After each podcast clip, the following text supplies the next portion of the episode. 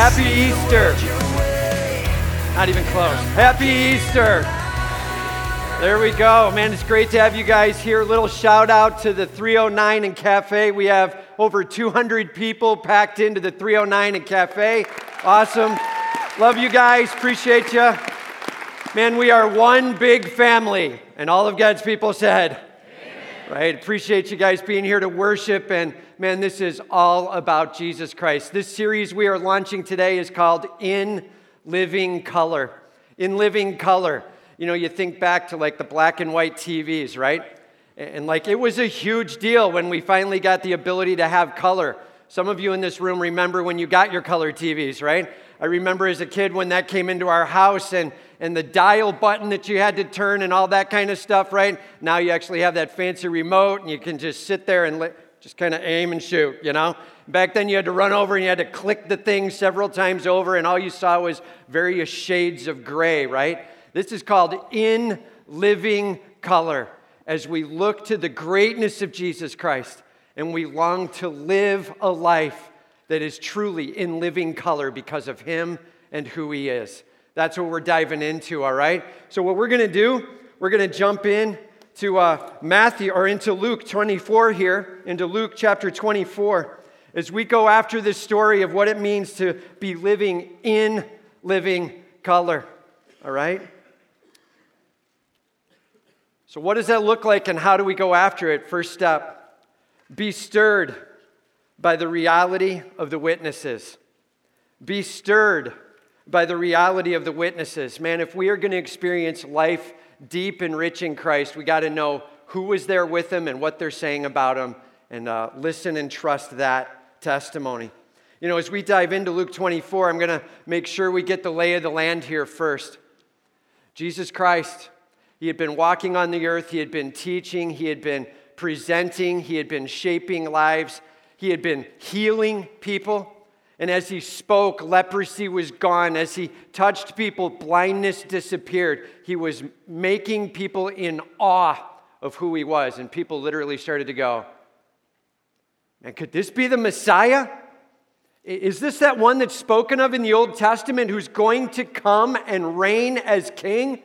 Could this be the one who's going to change lives and rock this world? Could it be?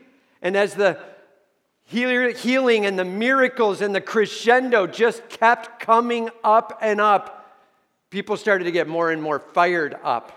They were certain this is it. And I'm telling you, that week before he went to the cross, when he said, It's time to get the donkey, it's time to ride into Jerusalem, go get it there was this excitement that was beginning to build. They were crying out, Hosanna to the Son of David. People were beginning to say, This is it. He is the one who's going to reign, He is the king. This is going to be unbelievable. And he rode into town. He was introducing Jerusalem to who he was. But just a few short days later, everything turned a corner and it didn't go like they had planned at all. And all of a sudden, he is being mocked, and he is being beaten, and he is being whipped within an inch of his life. He is being brutally hammered. He is having thorns pressed down on his head. He is taken out to a cross. And every moment they're watching in horror, like this was supposed to be it. This was our king. And then they heard the smack of the hammer come down on the nail, and it began to drill through his flesh, pierced for you and for me. And as he took that nail and as he took that cross, completely innocent and completely perfect, Jesus Christ, in full display of love, was getting ready to carry our sin, to carry my sin so that I could be forgiven.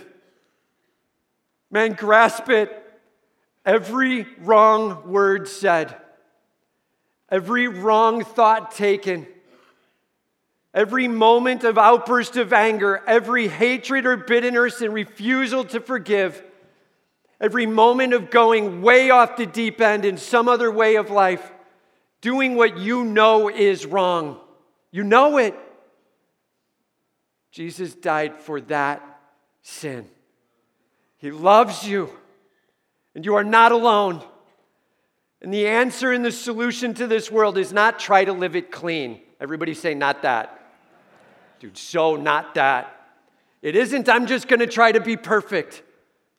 It's, I know the one who is perfect.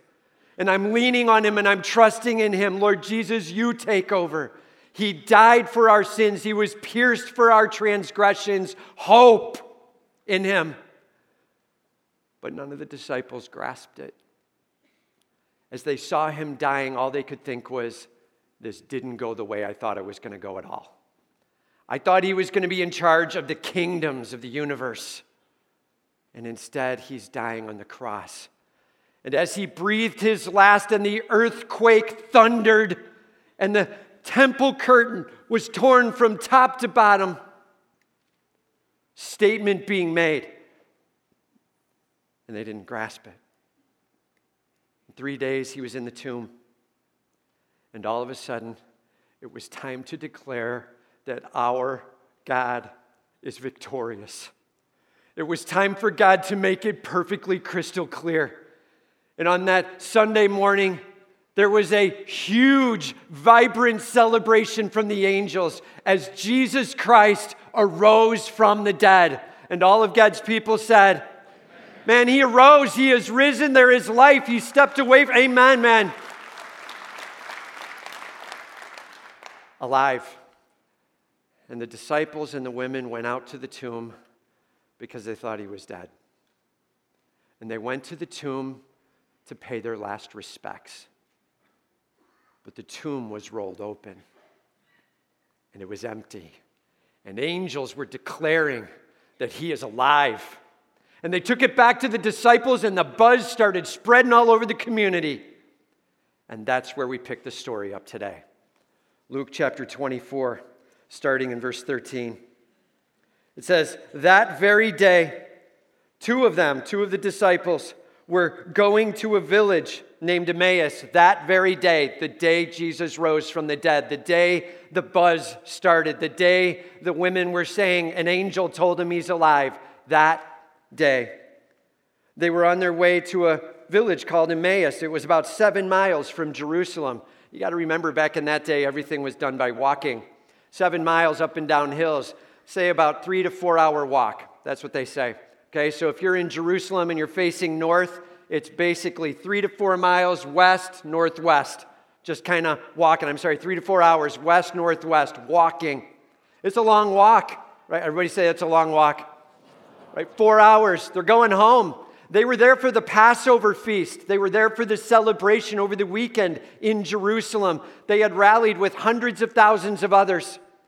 And then they heard the buzz about Jesus and this cross, and they saw it, and they saw him pass away. And then they heard the buzz about him maybe gone from the tomb, alive potentially. And they're on their way to Emmaus. It says, and they were talking with each other about all these things that had happened. Do you think? Can you imagine? You've got four hours to walk. What do you talk about? You're like, hey, are those new sandals? There's no way, right? There's no way you're having little chit chat. You're like, what in the world just happened? What's going on? And uh, they were talking about those things that happened. While they were talking and discussing these things, Jesus himself drew near and went with them because our God always walks with us in the midst of our struggle, and He's right there beside us. Jesus drew near with them. He says, But their eyes were kept from recognizing Him. At that moment, they didn't recognize or grasp this was the resurrected Jesus. And, He said to them, What is this conversation that you are holding with each other as you walk? What's going on? And uh, these guys are walking along. You got to imagine as you're walking towards Emmaus, dude comes up, starts chatting with you. Hey, what is this you're talking about? They're like, What are you kidding me? Did you miss the memo? How could you have missed this? Listen to their answer. And they stood still, looking sad. They froze. What are we talking about? What do you mean, what are we talking about? I mean, looking sad. Have you ever thought about that? Why were they sad? Because the statement of resurrection was not yet grasped. Because they weren't believing necessarily that he was alive. Because the last thing they saw was him brutally murdered. And now they're hearing these strange statements.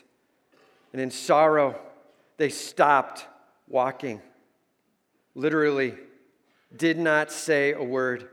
Then one of them, named Cleopas, answered him. If you're ever wondering who these two disciples are, we at least know one of the guys' names, right? Cleopas. And some have taken some guesses on who this is. There's not exact statement. All we know is this one guy's name, Cleopas. He answered and he said, Are you the only visitor to Jerusalem who does not know the things that have happened there in these days? Are you seriously the only guy clueless to this? This is somewhat like, you know, November a couple years ago, the end of the presidential election, and you walk up to two people who are talking about who is now president, and they're talking about President Trump elected, whether they're for it or against it. And you come in and you're like, Trump, hey, what are you all talking about? They'd be like, Are you seriously the only guy in the universe that doesn't know who just got elected? Right? That whole day was a buzz of what was going on and what just happened. And there's no way that word didn't get around. This was all over Jerusalem. This was spread everywhere. Everybody was talking about the potential of him alive. The gossip had spread, the rumors had spread, and everybody was chatting on it. You seriously don't know? And he said to them, What things? All right. Now, don't read that and seriously think Jesus doesn't know, right? Everybody say he knows. Right? This is that moment where he's like, I really need you to grasp and understand it yourselves, so I'm going to walk you through this question by question. Uh, what things? And they said to him, concerning Jesus of Nazareth, a man who was a prophet, mighty indeed in word before God and all the people. He was mighty in, everybody say mighty. Man, we saw him raise people from the dead. We saw him heal lepers. We saw blind men see. I'm telling you, mighty deeds were done in front of us and in front of God. It was amazing what he's done. But then our chief priests and rulers, they delivered him up to be condemned to death and crucified him. But we had hoped that he was the one to redeem Israel we thought he was going to be king. We thought he was going to take over and lead Israel into a new domain. We thought this was the Messiah, son of David. But our chief priest had him put to death and shocked us. Yes, and besides all this, it is now the third day since these things have happened. Moreover, some women of our company amazed us they were in the tomb early in the morning, and when they did not find his body, they came back saying that they had even seen a vision of an angel who said that he was alive. I don't even know how to tell you this, but we've got some of the women saying there was an angel talking. Angels were sharing with them that he has risen from the dead. Some of those who were with us went to the tomb and found it just as the women had said but him they did not see. Like, it's really important that you grasp this. Can you imagine putting yourself there? At the end of a horrible three days, with tears and weeping and sorrow and hopes dashed, and you're getting prepped to go back home and all of a sudden somebody comes back in with the most cruel joke ever. I, I think I talked to an angel who told me maybe he's alive still. I, am serious. I think maybe it's true. This angel, he was like really serious with me. And come on. This isn't even funny, man. What are you talking? I'm serious. You're not going to, you're going to stand there and tell us that. Yes. For real? This angel said that to you. Yes, I'm for real. Somebody check it out, right? And so they send people back over to the tomb. People are checking it out to make sure it's true. They're coming back, they're like, I don't know, man. I'm telling you, the tomb is open, it's empty. There's nobody in there. Truly, we did not see him there. Maybe he is risen from the dead. Can you imagine the energy and the excitement and the vulnerability of maybe what these witnesses are saying, maybe it's true? Can you imagine if that were you? I know what I'd be doing. I'm going down there myself. I got to see this. And, uh, man, it's important that we grasp the power of the testimony of these witnesses and how they drew them towards the truth of Jesus Christ. You know, our family uh, loves to uh, watch movies and to go out to dinner. So, like, that started way back when my wife and I started dating. That was one of our big things back when it was landline phones and there were no cell phones, right? And you had those hot dates where the phone was like 20 feet of cord and you're trying to find a spot in the house where you can like halfway close a door. Some of you know exactly what I'm talking about, right? Where you're, t- you're trying to have this little conversation on this long stretched cord and, and we're trying to decide where we're headed and we decide we're going out to a movie. We decided to go out to see a movie. Um, it was called A Few Good Men and uh, Tom Cruise movie. And uh, it was a great lawyer movie, phenomenally well acted, really somewhat timeless. Great to see it. And uh, we went out and saw this movie. The thing is about me and my wife, when we watch movies, we feel them, we live them. Like we are in the movie.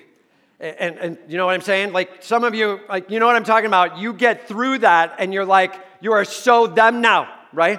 You're in that. You felt the whole movie going along. And I mean, there was the moment, you know what I'm going to say? There's the moment where Tom Cruise, stands, he's like, I want the truth, right? He just thunders this thing forth as he's beginning to get bold. All right, you know you want to say it. And the answer back was, You can't handle the truth. You can't handle the truth, right? This huge moment of inner. Y'all have seen the same movie. Good deal. it's hilarious. So we're getting back in the car and we are amped, right? We're both in character now and we climb in the car and we're beginning to talk and you know you're like where do you want to go to dinner? I think i want to go over there. Really? You think you want to go over there? I, have no idea what we were so hot about but we ended up rising up. We had this lawyerly moment about us. I thought you said you were going to get chicken. That doesn't look like chicken to me.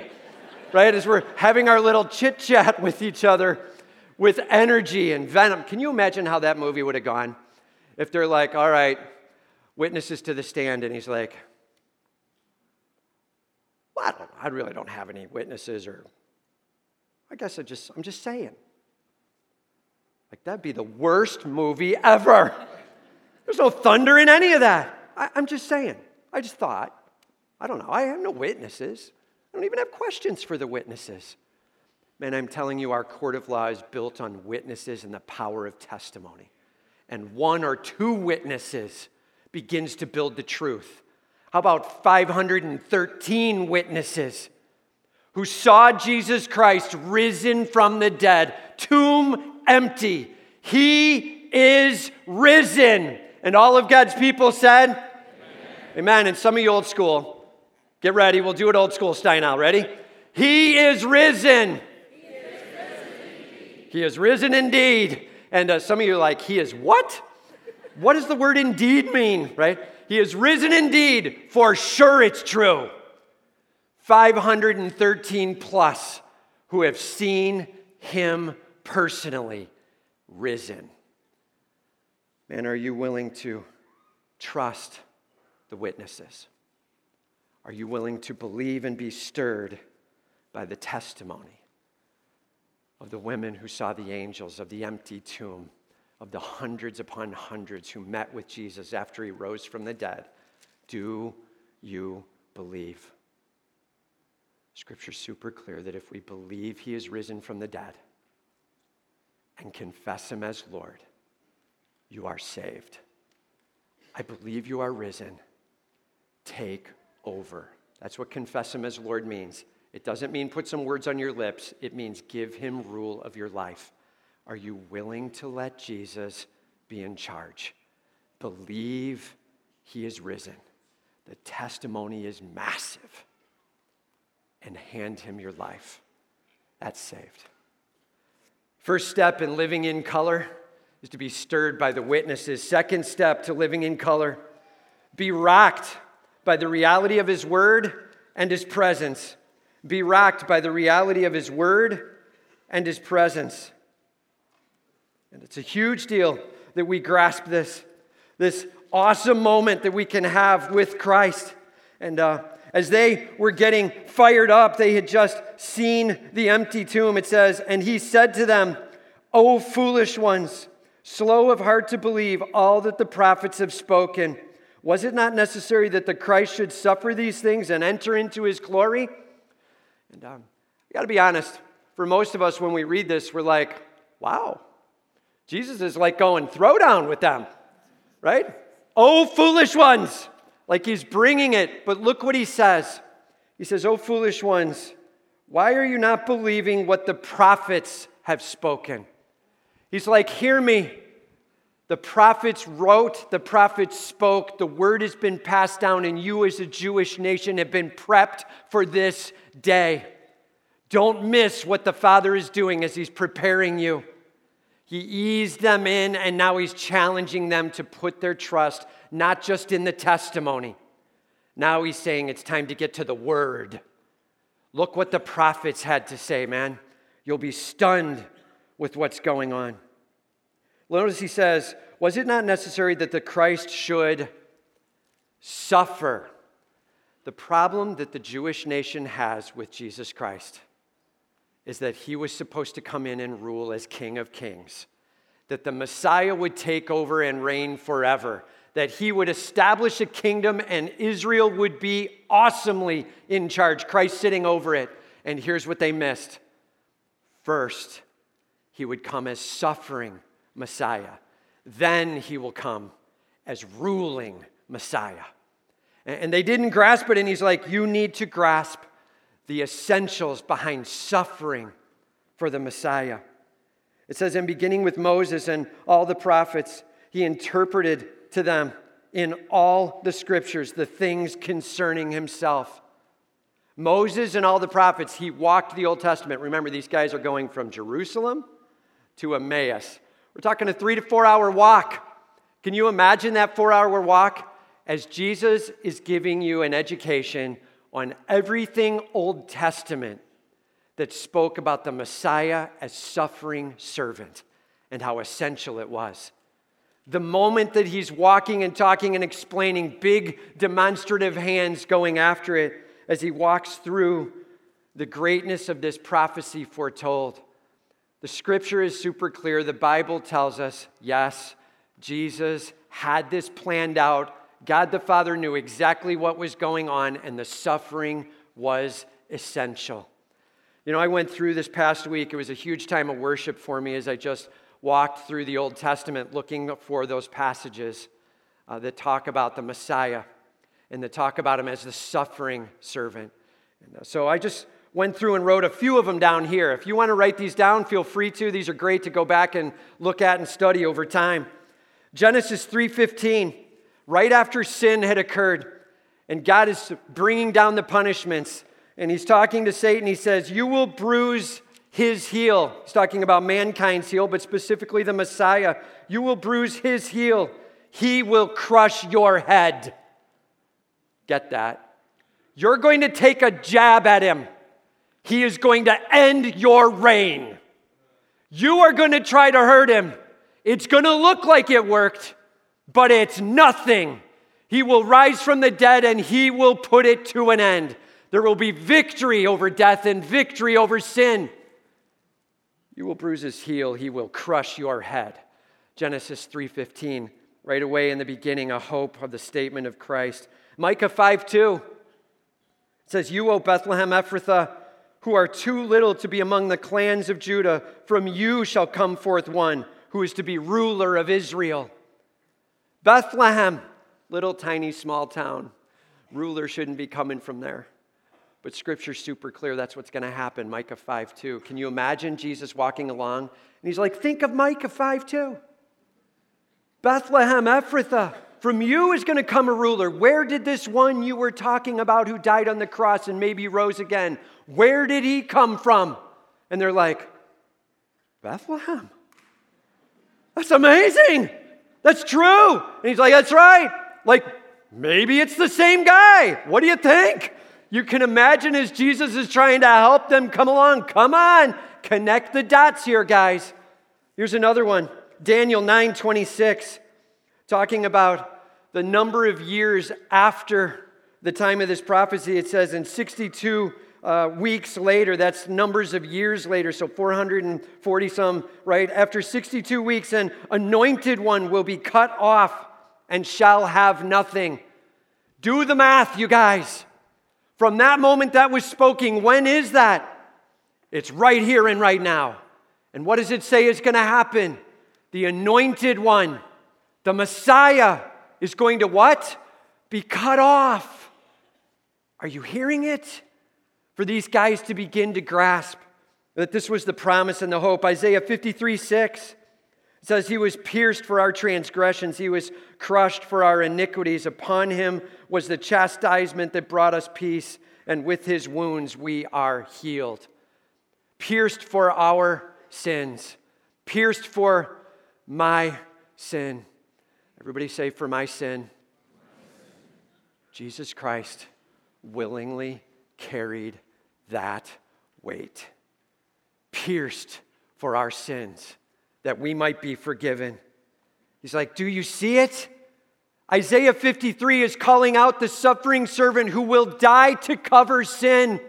Are you seeing it? Can you imagine that moment as these disciples are walking along to Emmaus, and all of a sudden, for the first time, they hear, Jesus died for your sins and rose again. He was pierced for your transgressions. And they're like, whoa, whoa. What? That's right.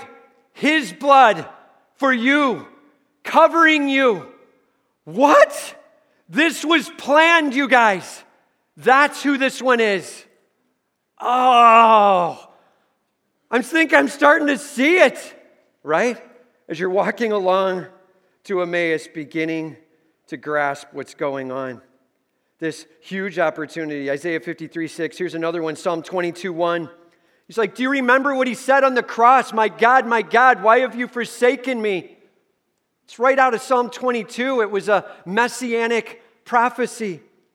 Or Psalm 16:10, for you will not abandon my soul to Sheol, or let your Holy One see corruption. I love this one. Psalm 16:10, he will not stay dead. He will be risen from the dead. Know this, the Psalms made it clear. He would rise from the dead. There is hope in him. I got to imagine somewhere in there was Leviticus 23. We walked through that last fall where we talked through the seven different feasts and how each of them points to the Messiah. I can't even imagine at what point he got to the feast and he was like, Think about it. What just got done happening? Passover. The Feast of Passover, what's it all about? The blood of the Lamb covering the doorpost so that God would pass over. The angel of death would not bring death into that home. The Passover Lamb. Let it settle, guys. On the cross, at Passover, at twilight. When are those lambs supposed to be killed? Oh, at twilight. That's right. And when did Jesus die? At twilight. He is your Passover lamb. Him for you. I can't even imagine how their hearts were on fire excited as he was beginning to explain to them the gospel hope in Jesus Christ. It's amazing the reality they had shared out as he became, yes, their Passover lamb, yes, the unleavened bread, yes, the feast of first fruits, Jesus Christ. He died, he was buried, and he arose. And all of God's people said, Man, we have hope in him, we have life in him. And uh, it says, So they drew near to the village which they were going to. He acted as if he were going further. Don't you love that? I mean, Jesus, he's perfect, right? So he must have been the perfect actor. So they're like completely convinced. He's like, All right, so I'm going on, right? And they're like, No, don't go any further. Where are you going, right? Says, But they urged him strongly, saying, Stay with us, for it is toward evening, and the day is now uh, far spent. He's like, don't, don't leave, it's getting dark. And, and you should stay with us.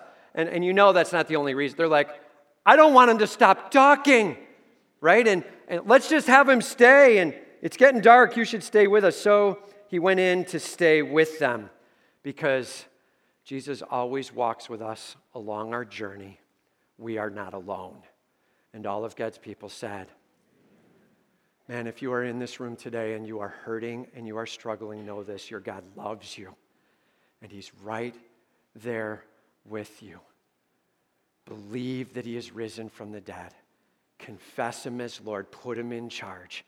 And watch God bring an amazing healing to your soul, a peace in the midst. It says, So he went in to stay with them. And when he was at the table with them, he took the bread and blessed it and broke it and gave it to them. And, and their eyes were opened and they recognized him. All of a sudden, their eyes were open. Why? Because he stood before them and he began to do with them what he had done before with the disciples. He was breaking bread. And maybe they were there with that Passover meal just this last week, and maybe they were there for some of the other times, but they all of a sudden recognized as he broke bread in this specific way as he said things in a certain way, and their eyes were open and they're like, It's him! He's with us! He is alive! They, in that moment, experienced Jesus Christ. He walked with them for three hours and said, Dig deep into the word and check it out. And now he's like, Now experience me. I am right here with you. Do life with me and enjoy life with me. Remember, remember as he takes time to break bread, he is simply saying, This is my body, this is my cup of blood spent for you. As he began to reveal this out, they were like, Oh my word, it's him. They recognized him. And in the moment they recognized him, can you imagine? Just imagine the smile that broke on Jesus' face as he's breaking the bread, and all of a sudden they're like, Oh, oh, wait a minute.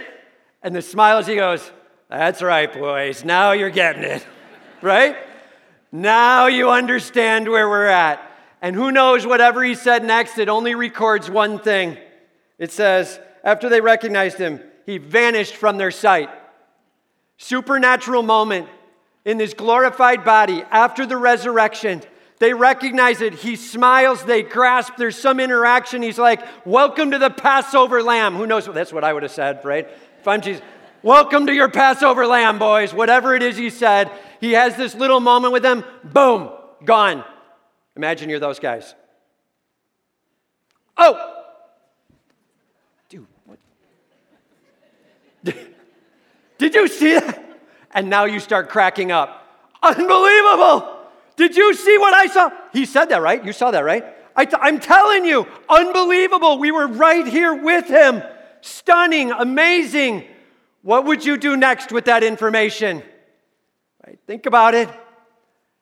Hang on. We're going to get to it in the third point. It says, Did not our hearts burn within us while we talked to while he talked to us on the road, while he opened to us the scriptures? when God starts moving in our lives, our hearts literally burn. Have you ever felt that moment where you're starting to sense God literally saying to you, that needs to go? That needs to be done. This is what worship is going to look like. Come join me. I've got such a better plan. Here's the hope of the word. Take a look and you're feeling this deep sense of conviction, this moving from God, this shaping within that's saying, This is the way to go. Man, may we respond to the one who burns within our heart and opens our eyes. And all of God's people said, Huge deal. You know, I'll tell you, uh, we've got a fire pit in our backyard. And uh, love to get around the fire pit, love to light that thing up. Um, I'm just terrible at lighting fires. Terrible. And this is one of those kind of natural log ones. It's not kind of a gas one. And so you, you have to like, you have to really know what you're doing. And you know, you do the kindling thing first, you get that lit. Then you do a little bit heavier sticks. Then you finally put the logs on, you get this thing really going, right? Not, not me. I, I don't, I can't do that. So I grabbed the Duraflame log. Nothing like burning fake and plastic. Who knows what's in Duraflame, right? How does that thing magically work? And I just light the corners and the thing just goes whoop. And like, do you see what I kind of did? Not really, you know? And you get this nice little flame going for a while. And there's times where I've tried to do like natural logs, you know, and they're a little wet and all that. Doesn't work well, so I go get the gasoline, it on there, and then you're like, whoosh. I can't even imagine what the neighbors are thinking a couple houses down as their entire back goes whoop and down, down again. Right? I, I'm not a good firelighter. Don't do great with the kindling thing. But what you're seeing in this story is God lighting a fire in their hearts the right way. He starts with the kindling. Do you hear the testimony of the witnesses? Are you seeing and hearing from those who talk to Jesus Christ? He gets the kindling going. You understand what they're saying, all right? Now let's get to the word. We're getting to some sizable sticks. They're going to carry some heat. Look what the word says. Get into it. And as you start grasping what God's word said, you start seeing this fire going. But man, the full logs on the fire aren't rocking until you are literally living life with Him, experiencing Him. And as they are with Him and He is breaking bread with them, they are on fire for Jesus Christ. Man, are you doing the right things and seeing the fire built in your heart? Are you letting God literally shape your heart through the testimony of others? Maybe you're here this morning and you're like, I haven't been listening to others who say that Jesus is alive and listen to the testimony. It's the beginning of the kindling starting.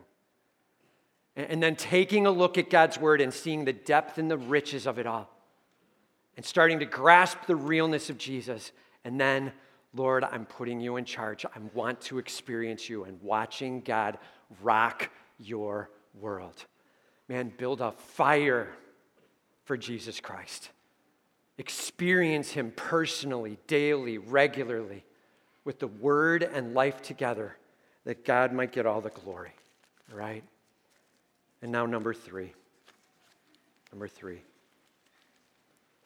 In this moment, we have the opportunity not only to be stirred by the witnesses, not only to be lit on fire by his word and by experiencing him, but it's be real about who he is in your life. Man, be ready to be real and transparent with those you know. Remember, we're picking these guys up in Emmaus, and they've just heard from Jesus. And they've grasped who he is, and they understand what he's saying, and boom, he's gone. And they're turned to each other and they start cracking up. They're like, Can you believe this? I, it's unbelievable what he just, he was right here with us. Well, it's getting kind of late. I think I'm going to go to bed. You know, maybe, maybe we'll talk a little tomorrow. Is that what you would do? Not even close, right? So look at the next thing. It says, And they rose that same hour and they returned to Jerusalem. How long was it back? Four hours, right? If you walk the same pace. Probably it was more like two and a half for them, right? Because you got to imagine they're on their way over, they're on a stroll, they're chatting, they're thinking with Jesus. On the way back, they're like, I got to tell somebody about something, right? You're moving, right? There's no way you're not, you're just strolling along. You're getting after it. And as they get back there, it says they went back to Jerusalem and they found the eleven and those who were with them gathered together, saying, The Lord has risen indeed and has appeared to Simon. Imagine you're the guys from Emmaus. You're like, That's it? That's all you got? He just appeared to Simon. That's it. Okay, we'll listen. Right? And they're like, Seriously? like the women talk to angels. Simon says he saw him. Isn't that amazing? And they're fired up. They're believing the testimony. Then they told what happened on the road and how he was known to them in the breaking of the bread. Can you imagine? That's just one sentence that could have gone on for paragraphs, pages, as they're like, okay, okay, okay, that's cool. Glad to hear about the Simon thing. Can I tell you something? Do you notice I'm back here? We went to, to Emmaus. Why, why do you think I'm back in Jerusalem? I, dude, we were on our way to Emmaus. Guy comes up to us. He just starts asking us questions. We start talking to him. He starts walking through the entire scriptures. Hang on, hang on. There's a punchline. I'm not off topic. Stay with me. We're walking along. He starts telling me all about this suffering Messiah and what it is and how we should reason it through, how it works. It's amazing what's going on. Our hearts are like stirring and burning. And we get to the place, we call him in. We're like, dude, it's too late. You got to come with us. He comes in as he breaks bread. Ready for it? It was Jesus. It was him. He's alive. We spent all day with him, man. We walked with him for four hours. He trained us and taught us. I got some things to tell you about the Passover lamb. Hang on. This is amazing who Christ is. He is risen. Amen.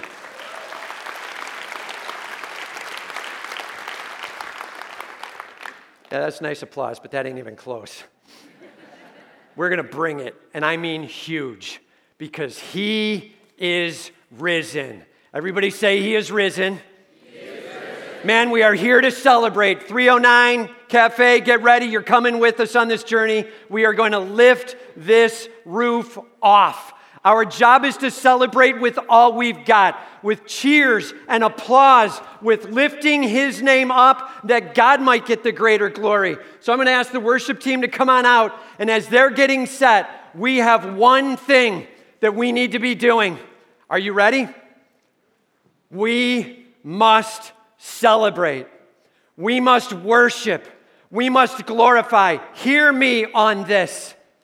Jesus Christ, He died, He was buried, and He is risen. There is life in Him, there is hope in Him. Salvation, it is when we believe that Jesus Christ is risen from the dead and we confess him as Lord, you take over. Is your sin covered? Are you able to say that in the midst of my mistakes, my God has it in hand? I am saved not because of my perfection, but because of his perfection. Praise be to God. He was the planned suffering servant. He came for you and for me, and our job is to lift it up with all we've got. So, are you ready? It is time for us to lift it up. Everybody stand up where you're at. Let's make sure we're ready to go. So, our job is to lift this roof off. We are going to celebrate with all we've got. Cheers, applause, let it rip, let it go, crying out, You are risen, I am saved. Take my sin, you're my God. Let's bring it. Ready? Here we go. He is risen. Lift it up. Woo! You are risen,